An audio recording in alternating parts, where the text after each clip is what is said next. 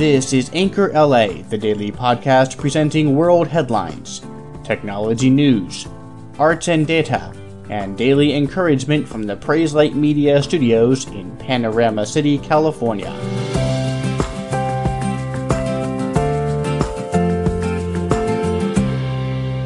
Good day, it's Thursday, the 5th of October 2017. Catalonia will move this Monday to declare independence from Spain after holding an illegal referendum last Sunday, pushing the European Union nation towards a rupture that threatens the very foundations of its young democracy. The Catalan president has told the BBC he would ask the region's parliament to declare independence following the referendum, which Spain's government and constitutional court say was illegal and in which only a minority of Catalans voted. Participants in the referendum opted overwhelmingly for independence, but turnout was only about 43% as Catalans who favor remaining part of Spain mainly boycotted the ballot. Violence and protests have broken out following the unsanctioned referendum as the Spanish government attempts to keep in order a region that is vying for independent sovereignty. Spain was only restored to democracy following the death in 1975 of military dictator Francisco Franco, under whom the Catalan language and traditions were suppressed.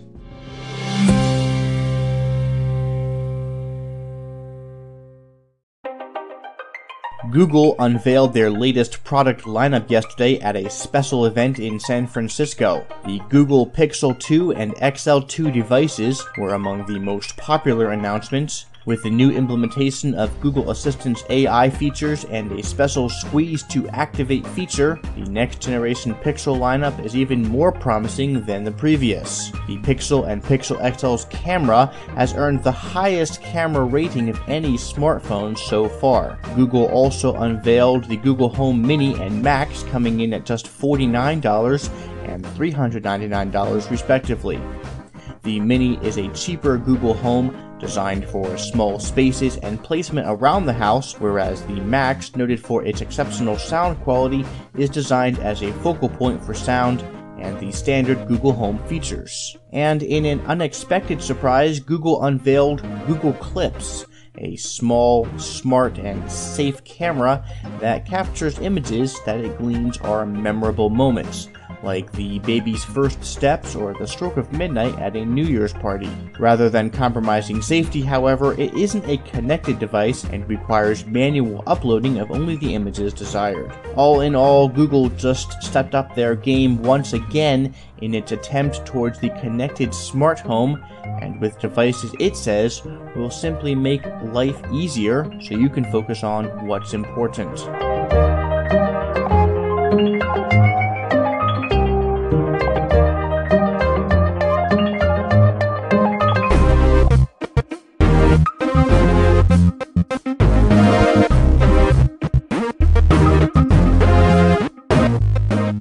Anne Frank was a young Jewish girl who hid in Amsterdam during the Nazi occupation, and her diary, written while she was hiding with her family during World War II, has sold millions of copies worldwide.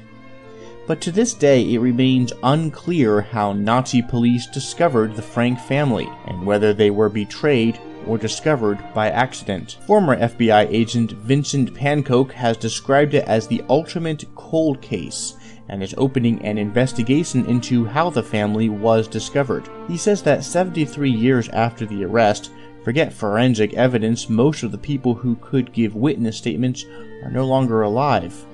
Instead, the team will compile a master database of information that they hope will shed new light on the case. The database will contain lists of Nazi collaborators, informants, historic documents, police records, and prior research. Leading historians from the Dutch Second World War Research Center are serving as consultants on the project, but the team is also using new algorithms developed by data company Xomnia to search for new leads among the information in their database. This according to Sky News, which also states that the algorithms will search for previously uncovered links, and the technology will be able to review more evidence than a human being could in a lifetime.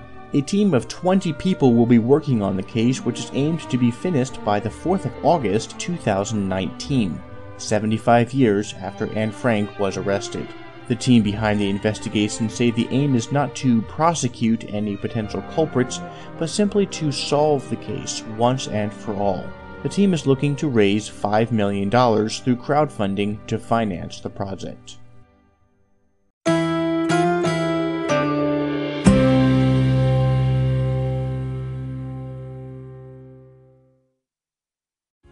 So often on the challenge, Christians are encouraged and urged to study God's Word. But why study so intently just one book?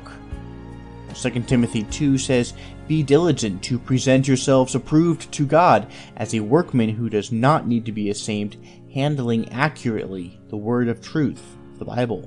Sadly, some believers think that Bible study is unnecessary, Bible reading, they say, is sufficient because we have the Holy Spirit who teaches us all things. Well, the Holy Spirit does protect us from false doctrine, but that does not eliminate the need for diligent Bible study. Often, 1 John 2 is used to defend the view that just reading is sufficient when it says that the Holy Spirit abides in us and we have no need for anyone to teach us. But the Holy Spirit teaches us about all things.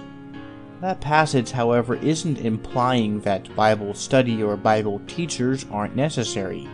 On the contrary, in the context of verse 24 in that chapter, John was exhorting his readers to abide in what they'd already learned and to shun only those teachers who deny Christ and try to deceive believers. The Holy Spirit is the believer's resident lie detector, granting discernment to shield him or her from false doctrine. Although a Christian may be temporarily confused by false teachers, ultimately the true Christian can never drift into apostasy or deny Christ. 1 John 2 explains that if anyone does fall away from the faith, well, this departure is proof that they were not ever a true believer in the first place. The Spirit protects us from error, but we must fulfill our responsibility as students of the Word. Even a man of Timothy's spiritual stature needed to study the Word diligently and to handle it accurately. May the psalmist's attitude towards Scripture in Psalm 119 be ours as well. Oh, how I love thy law! It is my meditation all the day.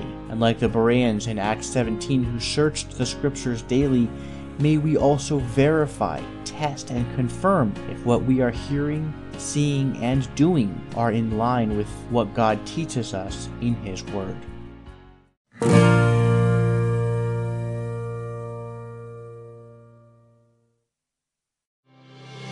Thanks for listening to Anchor LA on Twitter at Anchor LA Podcast and Facebook.com slash Anchor LA, where you can find links and information to various topics we cover on the show. Contact us anytime with questions or comments or call into our show directly on the Anchor app with input or suggestions. We'd always love to hear from you. Until next time, from Panorama City, California, I'm Ben Ditzel. This is Anchor LA.